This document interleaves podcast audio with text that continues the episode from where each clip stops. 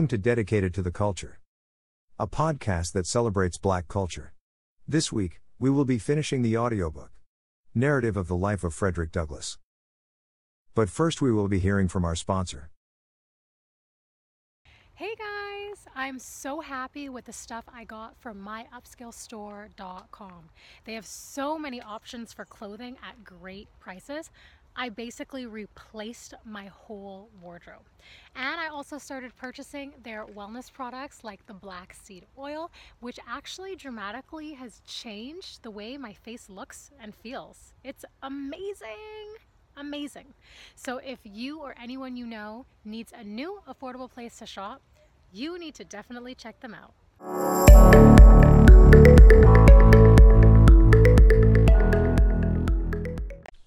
Narrative of the Life of Frederick Douglass. Written by Frederick Douglass.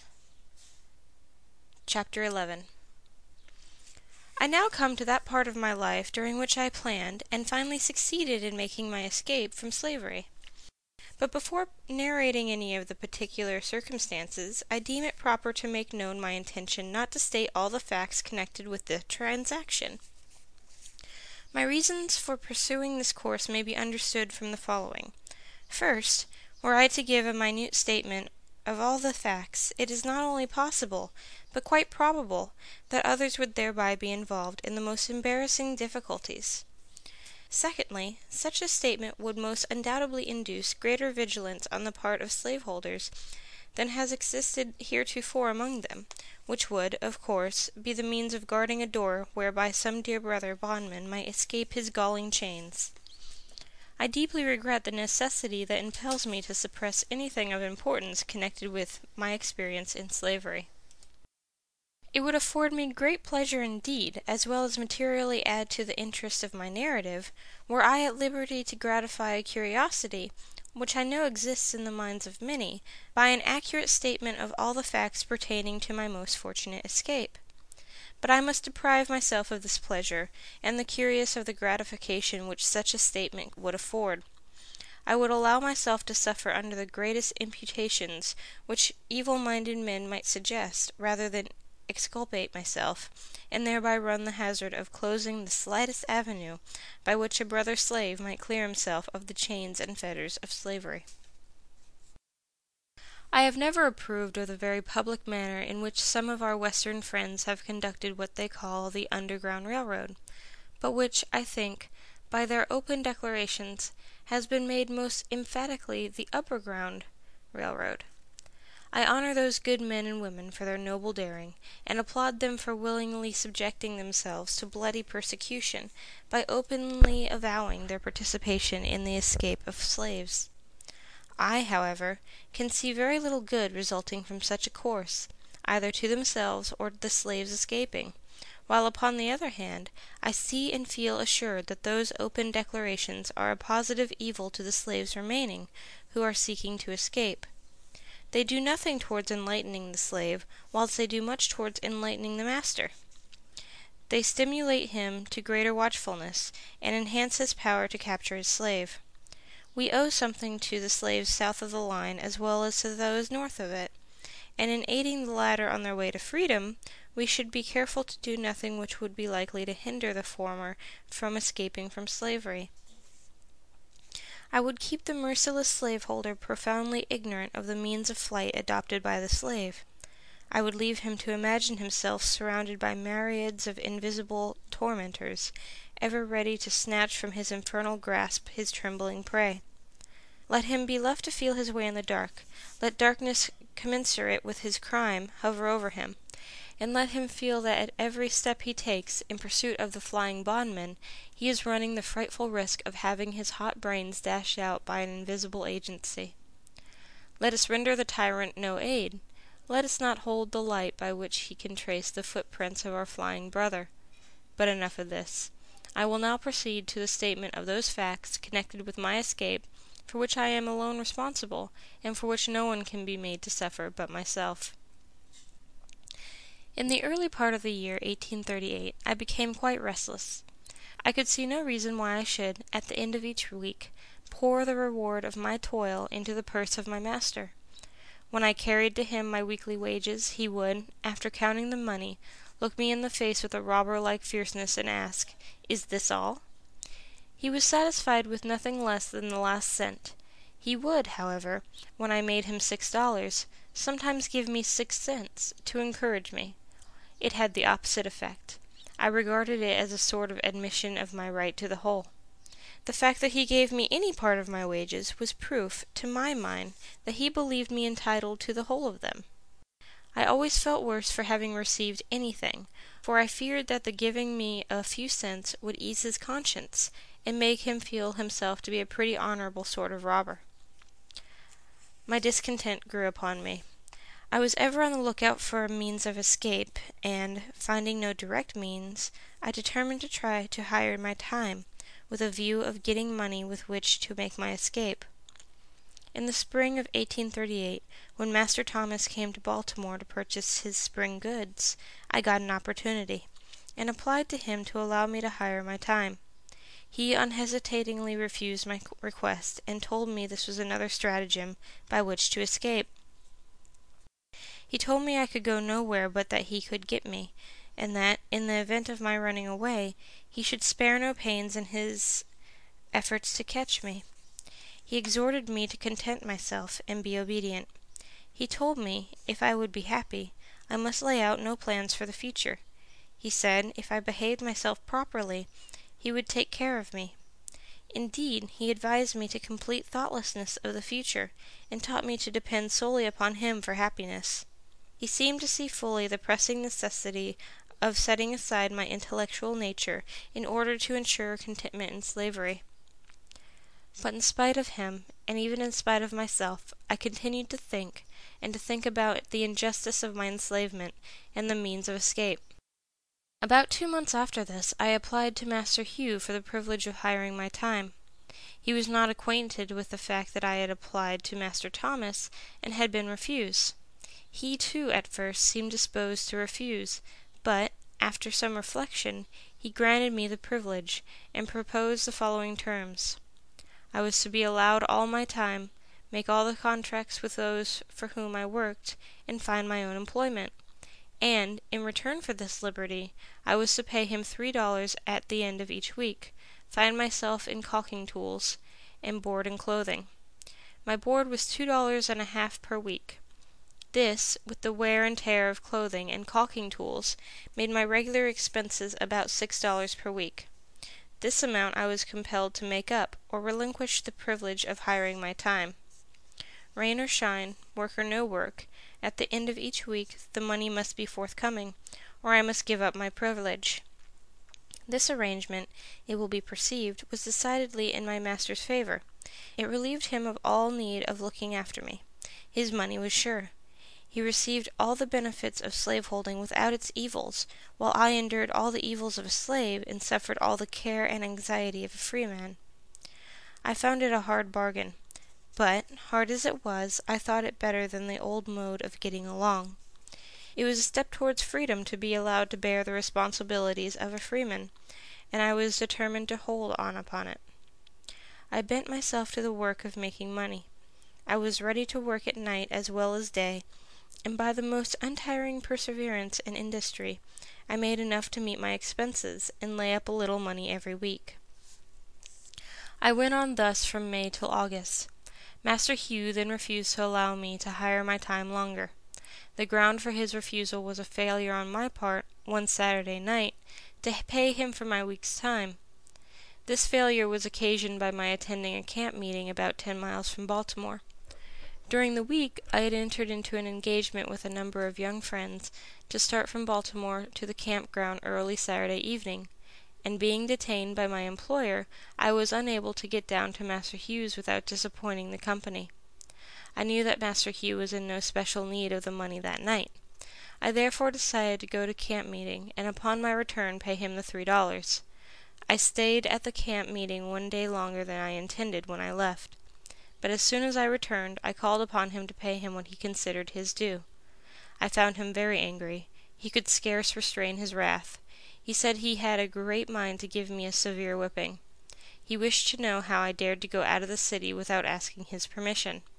I told him I hired my time, and while I paid him the price which he asked for it, I did not know that I was bound to ask him when and where I should go. This reply troubled him, and, after reflecting a few moments, he turned to me and said I should hire my time no longer, that the next thing he should know of I would be running away. Upon the same plea he told me to bring my tools and clothing home forthwith. I did so, but instead of seeking work as I had been accustomed to do previously to hiring my time, I spent the whole week without the performance of a single stroke of work. I did this in retaliation. Saturday night he called upon me as usual for my week's wages. I told him I had no wages. I had done no work that week. Here we were upon the point of coming to blows. He raved, and swore his determination to get hold of me. I did not allow myself a single word, but was resolved, if he laid the weight of his hand upon me, it should be blow for blow. He did not strike me, but told me that he would find me in constant employment in future. I thought the matter over during the next day, Sunday, and finally resolved upon the third day of September as the day upon which I would make a second attempt to secure my freedom. I now had three weeks during which to prepare for my journey. Early on Monday morning, before Master Hugh had time to make any engagement for me, I went out and got employment of Mr. Butler at his shipyard near the drawbridge upon what is called the City Block, thus making it unnecessary for him to seek employment for me. At the end of the week I brought him eight and nine dollars.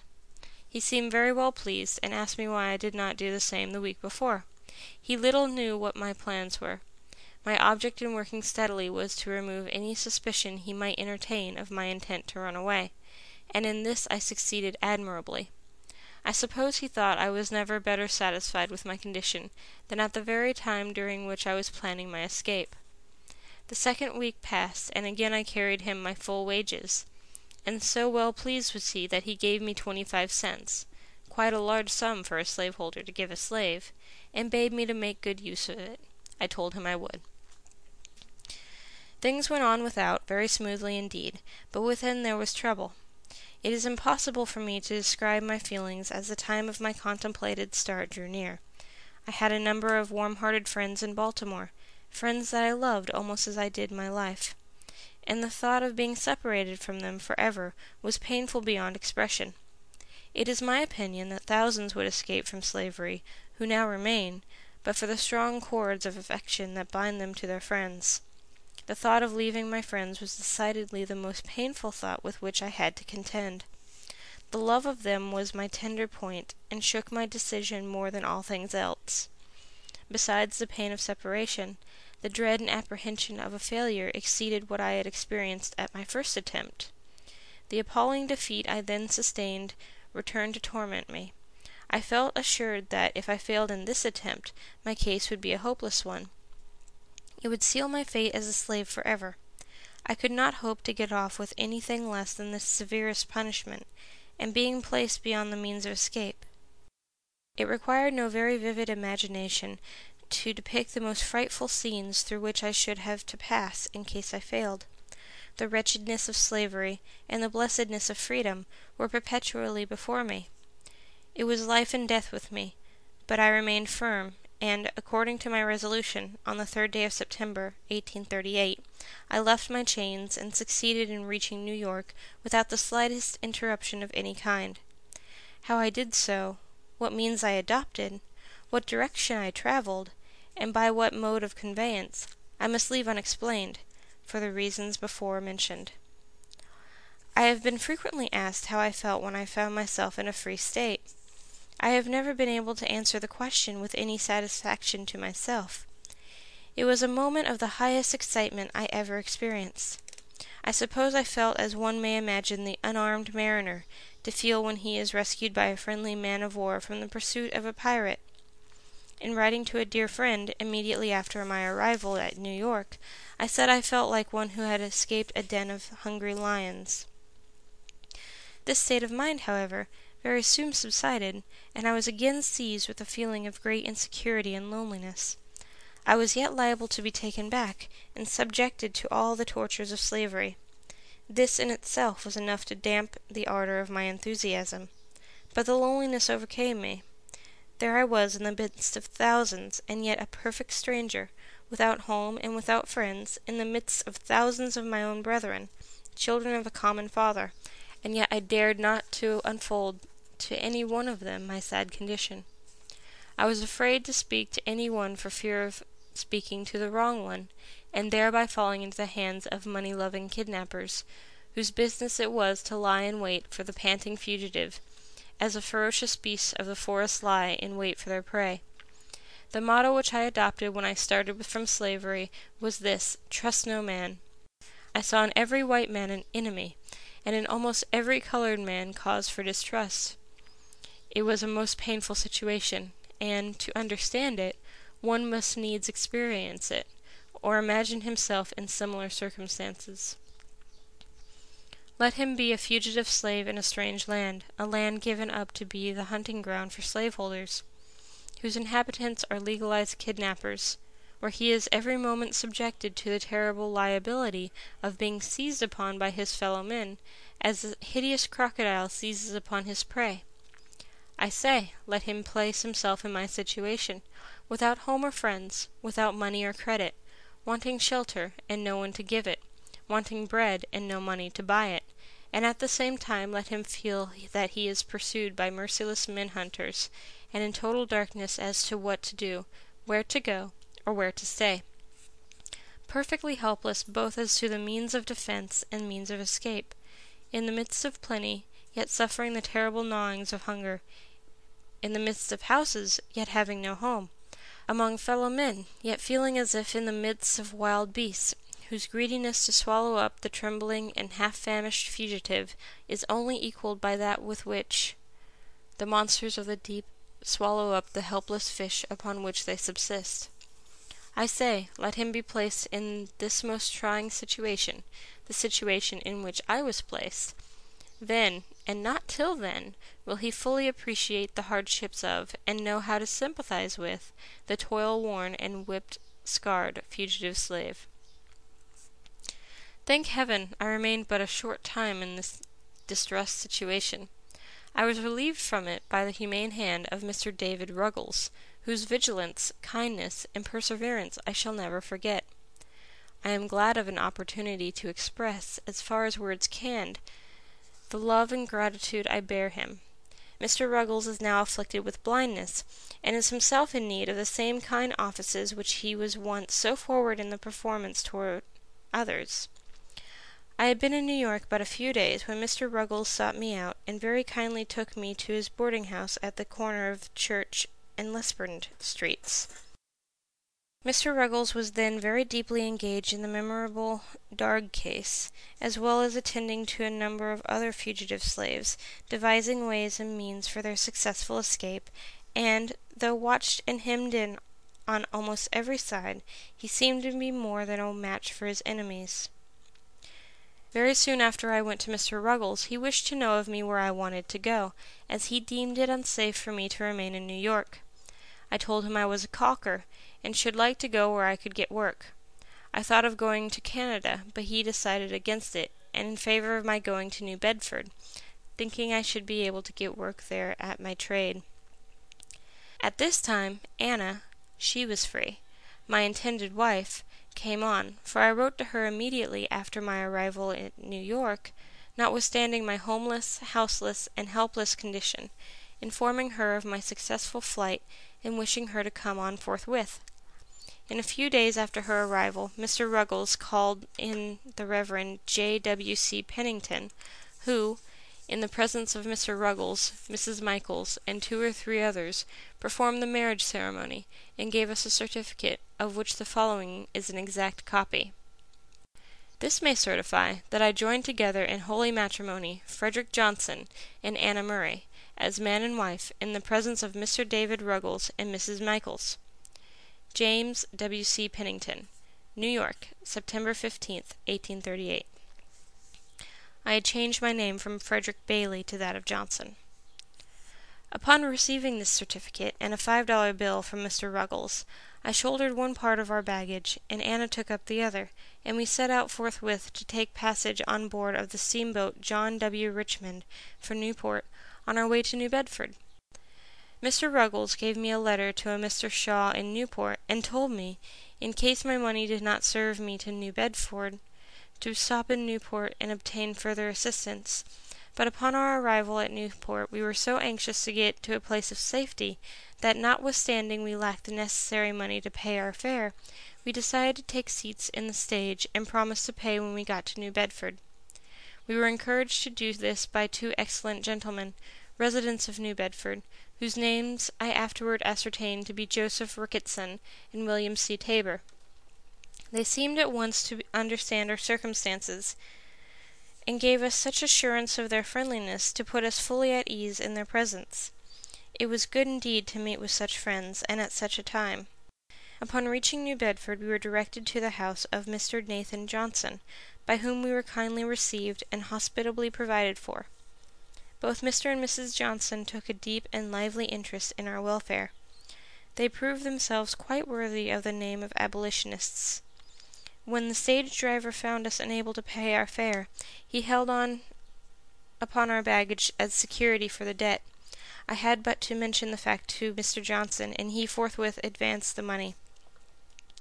We now began to feel a degree of safety, and to prepare ourselves for the duties and responsibilities of a life of freedom. On the morning after our arrival at New Bedford, while at the breakfast table, the question arose as to what name I should be called by. The name given me by my mother was Frederick Augustus Washington Bailey. I, however, had dispensed with the two middle names long before I left Maryland, so that I was generally known by the name of Frederick Bailey. I started from Baltimore bearing the name of Stanley. When I got to New York, I again changed my name to Frederick Johnson, and thought that would be the last change but when I got to New Bedford I found it necessary again to change my name. The reason of this necessity was that there were so many Johnsons in New Bedford it was already quite difficult to distinguish between them. I gave Mr. Johnson the privilege of choosing me a name, but told him he must not take from me the name of Frederick. I must hold on to that, to preserve a sense of my identity. Mr. Johnson had just been reading The Lady of the Lake, and at once suggested that my name be Douglass. From that time until now I have been called Frederick Douglass, and as I am more widely known by that name than either of the others, I shall continue to use it as my own. I was quite disappointed at the general appearance of things in New Bedford. The impression which I had received respecting the character and condition of the people of the North I found to be singularly erroneous. I had very strangely supposed, while in slavery, that few of the comforts and scarcely any of the luxuries of life were enjoyed at the North, compared with what were enjoyed by the slaveholders of the South. I probably came to this conclusion from the fact that Northern people owned no slaves. I supposed that they were about upon a level with the non slaveholding population of the South. I knew they were exceedingly poor, and I had been accustomed to regard their poverty as a necessary consequence of their being non slaveholders. I had somehow imbibed the opinion that in the absence of slaves there could be no wealth, and very little refinement; and upon coming to the North I expected to meet with a rough, hard handed, and uncultivated population, living in the most Spartan like simplicity, knowing nothing of the ease, luxury, pomp, and grandeur of Southern slaveholders. Such being my conjectures, any one acquainted with the appearance of New Bedford may very readily infer how palpably I must have seen my mistake. In the afternoon of the day when I reached New Bedford, I visited the wharves to take a view of the shipping. Here I found myself surrounded with the strongest proofs of wealth. Lying at the wharves and riding in the stream, I saw many ships of the finest model, in the best order, and of the largest size. Upon the right and left I was walled in by granite warehouses of the widest dimensions stowed to their utmost capacity with the necessaries and comforts of life. Added to this, almost every body seemed to be at work, but noiselessly so, compared with what I had been accustomed to in Baltimore. There were no loud songs heard from those engaged in loading and unloading ships. I heard no deep oaths or horrid curses on the laborer. I saw no whipping of men, but all seemed to go smoothly on. Every man appeared to understand his work, and went at it with a sober, yet cheerful earnestness, which betokened the deep interest which he felt in what he was doing, as well as a sense of his own dignity as a man. To me this looked exceedingly strange. From the wharves I strolled around and over the town, gazing with wonder and admiration at the splendid churches, beautiful dwellings, and finely cultivated gardens, evincing an amount of wealth, comfort, taste, and refinement such as I had never seen in any part of slaveholding Maryland. Everything looked clean, new, and beautiful.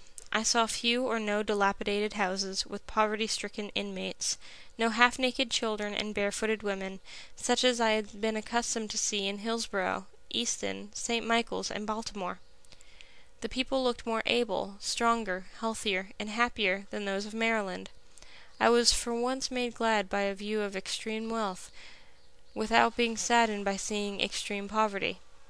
But the most astonishing as well as the most interesting thing to me was the condition of the colored people, a great many of whom, like myself, had escaped thither as a refugee from the hunters of men. I found many who had not been seven years out of their chains, living in finer houses and evidently enjoying more of the comforts of life than the average of slaveholders in Maryland. I will venture to assert that my friend Mr. Nathan Johnson, of whom I can say with a grateful heart, I was hungry and he gave me meat, I was thirsty and he gave me drink, I was a stranger and he took me in, lived in a neater house, dined at a better table, took, paid for, and read more newspapers, better understood the moral, religious, and political character of the nation than nine tenths of the slaveholders in Talbot County, Maryland. Yet Mr. Johnson was a working man. His hands were hardened by toil, and not his alone, but those also of Mrs. Johnson. I found the colored people much more spirited than I had supposed they would be. I found among them a determination to protect each other from the bloodthirsty kidnapper at all hazards. Soon after my arrival I was told of a circumstance which illustrated their spirit. A colored man and a fugitive slave were on unfriendly terms. The former was heard to threaten the latter with informing his master of his whereabouts. Straightway a meeting was called among the colored people, under the stereotyped notice, "Business of Importance." The betrayer was invited to attend. The people came at the appointed hour, and organized the meeting by appointing a very religious old gentleman as president who, I believe, made a prayer, after which he addressed the meeting as follows: "Friends, we have got him here, and I would recommend that you young men just take him outside the door and kill him." With this a number of them bolted at him, but they were interrupted by some more timid than themselves, and the betrayer escaped their vengeance, and has not been seen in New Bedford since. I believe there have been no more such threats, and should there be hereafter, I doubt not that death would be the consequence. I found employment, the third day after my arrival, in stowing a sloop with a load of oil. It was new, dirty, and hard work for me, but I went at it with a glad heart and a willing hand. I was now my own master. It was a happy moment, the rapture of which can be understood only by those who have been slaves. It was a first work, the reward of which was to be entirely my own. There was no Master Hugh standing ready, the moment I earned the money, to rob me of it. I worked that day with a pleasure I had never before experienced. I was at work for myself and a newly married wife. It was to me the starting point of a new existence. When I got through with that job, I went in pursuit of the job of caulking, but such was the strength of prejudice against color among the white caulkers that they refused to work with me, and of course I could get no employment. I am told that colored persons can now get employment at caulking in New Bedford a result of anti slavery effort. Finding my trade of no immediate benefit, I threw off my caulking habiliments and prepared myself to do any kind of work I could get to do. Mr. Johnson kindly let me have his wood horse and saw, and I very soon found myself plenty of work. There was no work too hard, none too dirty. I was ready to saw wood, shovel coal, carry the hod, sweep the chimney, or roll oil casks all of which I did for nearly three years in New Bedford before I became known to the anti slavery world. In about four months after I went to New Bedford, there came a young man to me and inquired if I did not wish to take the Liberator. I told him I did, but, having just made my escape from slavery, I remarked that I was unable to pay for it then.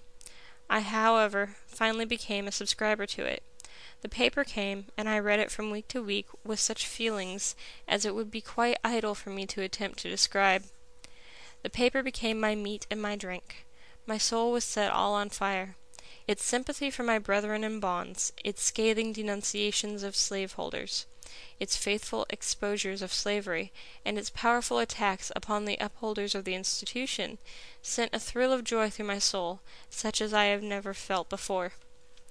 I had not long been the reader of the Liberator before I got a pretty correct idea of the principles, measures, and spirit of the anti slavery reform. I took a right hold of the cause.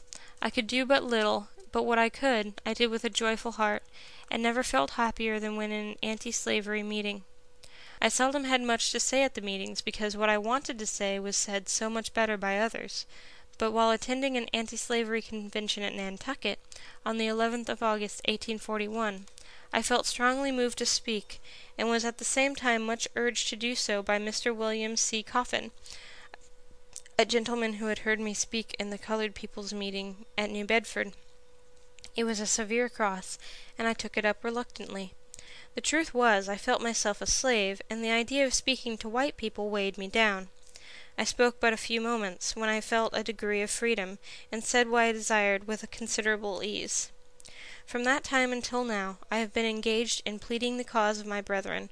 With what success, and with what devotion, I leave those acquainted with my labors to decide. End of chapter 11. Narrative of the Life of Frederick Douglass. Written by Frederick Douglass. Appendix. I find, since reading over the foregoing narrative, that I have, in several instances, spoken in such a tone and manner respecting religion as may possibly lead those unacquainted with my religious views to suppose me an opponent of all religion.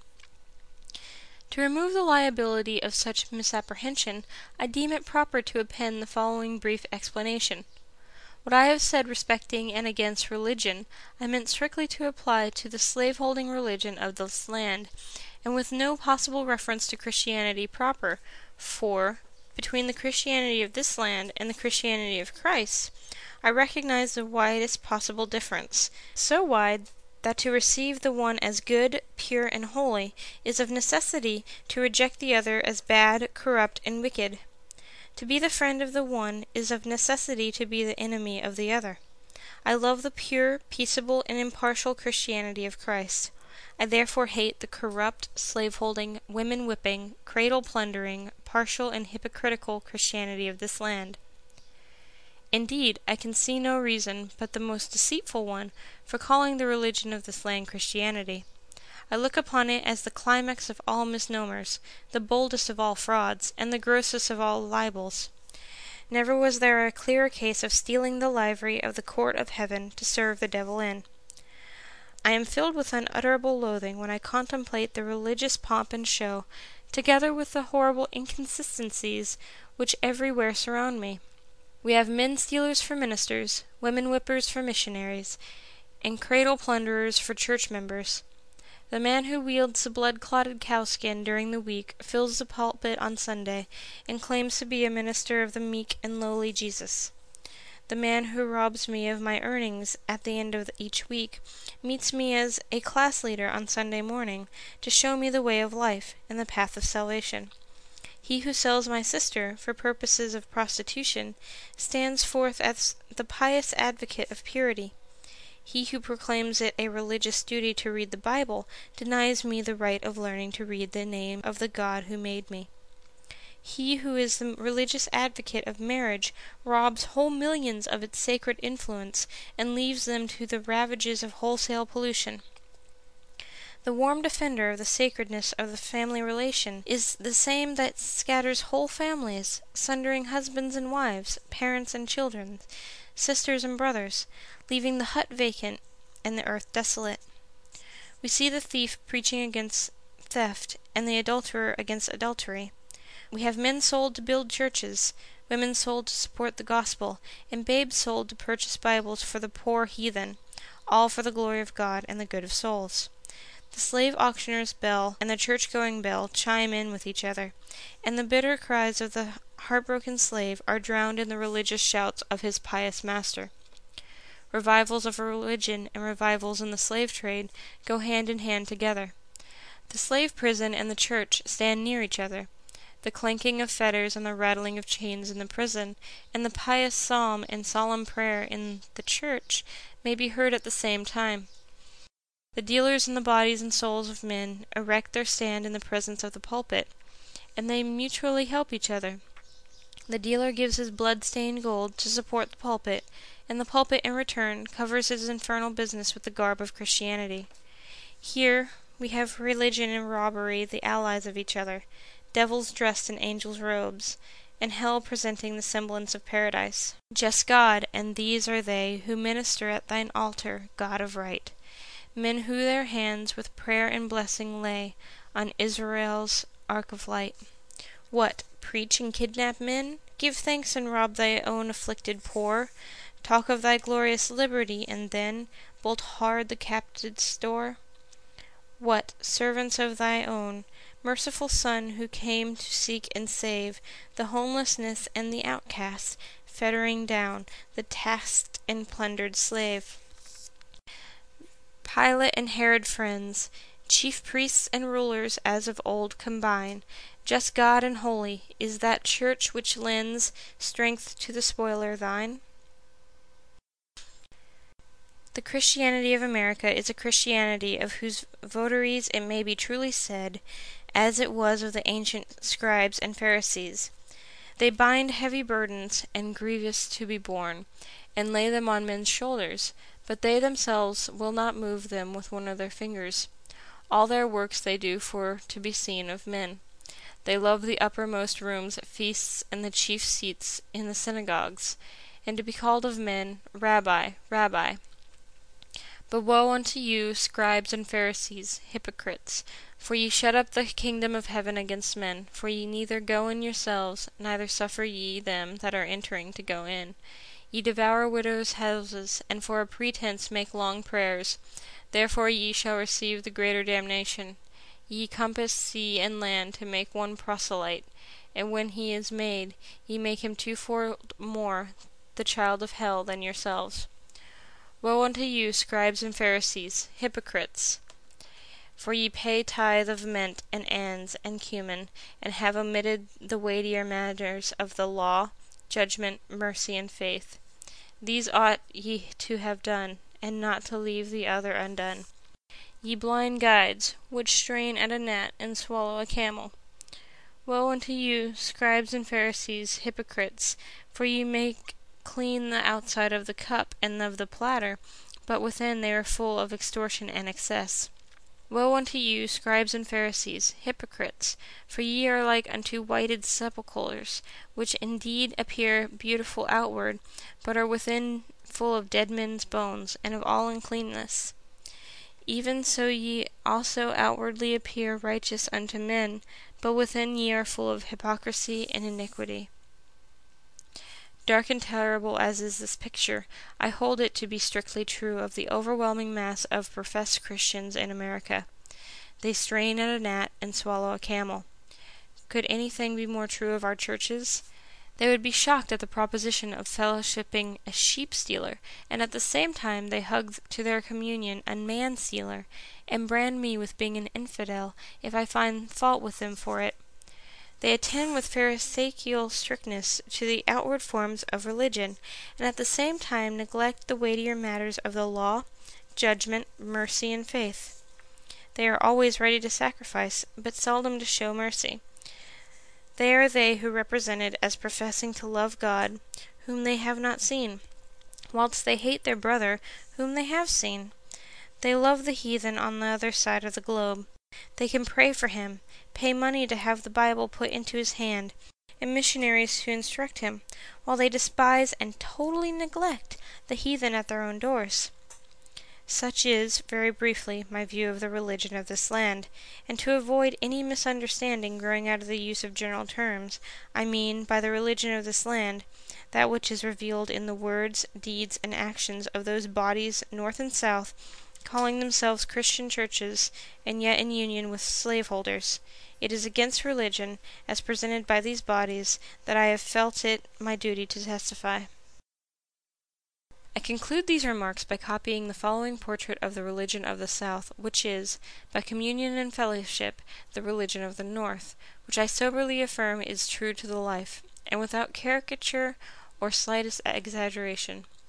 It is said to have been drawn, several years before the present anti slavery agitation began, by a Northern Methodist preacher, who, while residing at the South, had an opportunity to see slaveholding morals, manners, and piety with his own eyes. Shall I not visit for these things, saith the Lord? Shall not my soul be avenged on such a nation as this? A parody. Come, saints and sinners, hear me tell How pious priests whip Jack and Nell, And women buy and children sell, And preach all sinners down to hell, And sing of heavenly union. They'll bleat and baa, Donna like goats, Gorge down black sheep, and strain at motes, Array their backs in fine black coats, Then seize their negroes by their throats, And choke for heavenly union. They'll church you if you sip a dram, And damn you if you steal a lamb, Yet rob old Tony, Doll, and Sam Of human rights and bread and ham, Kidnappers' heavenly union. They'll loudly talk of Christ's reward, And bind his image with a cord, And scold and swing the lash abhorred, And sell their brother in the Lord To handcuffed heavenly union. They'll read and sing a sacred song, And make a prayer both loud and long, And teach the right and do the wrong, Hailing the brother sister throng With words of heavenly union. We wonder how such saints can sing, Or praise the Lord upon the wing, Who roar, who scold, and whip, and sting, And to their slaves and mammon cling In guilty conscience union. They'll raise tobacco, corn, and rye, And drive and thieve and cheat and lie, And lay up treasures in the sky By making switch and cowskin fly In hope of heavenly union. They'll crack old Tony on the skull, And preach and roar like Bashan bull, Or braying ass of mischiefs full, And seize old Jacob by the wool, And pull for heavenly union. A roaring, ranting, sleek man thief, Who lived on mutton, veal, and beef, Yet never would afford relief To needy sable sons of grief, Was big with heavenly union. Love not the world, the preacher said, And winked his eye and shook his head. He seized on Tom and Dick and Ned, Cut short their meat and clothes and bread, Yet still loved heavenly union. Another preacher whining spoke Of one whose heart for sinners broke. He tied old Nanny to an oak, And drew the blood at every stroke, And prayed for heavenly union. Two others oped their iron jaws, And waved their children stealing paws.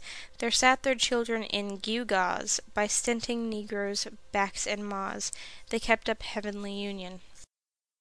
All good from Jack another takes, And entertains their flirts and rakes, Who dress as sleek as glossy snakes, And cram their mouths with sweetened cakes, And this goes down for union. Sincerely and earnestly hoping that this little book may do something toward throwing light on the American slave system, and hastening the glad day of deliverance to the millions of my brethren in bonds, faithfully relying upon the power of truth, love, and justice for success in my humble efforts, and solemnly pledging myself anew to the sacred cause, I subscribe myself. Frederick Douglass. Lynn, Massachusetts, April 28th, 1845. The End. End of Appendix and End of Narrative of the Life of Frederick Douglass by Frederick Douglass. Thanks for joining us this week on Dedicated to the Culture. Make sure you visit www.anchor.fm slash supreme network, where you can subscribe to the show in iTunes, Stitcher, or via RSS so you can catch every show. Be sure to tune in next week for our next episode.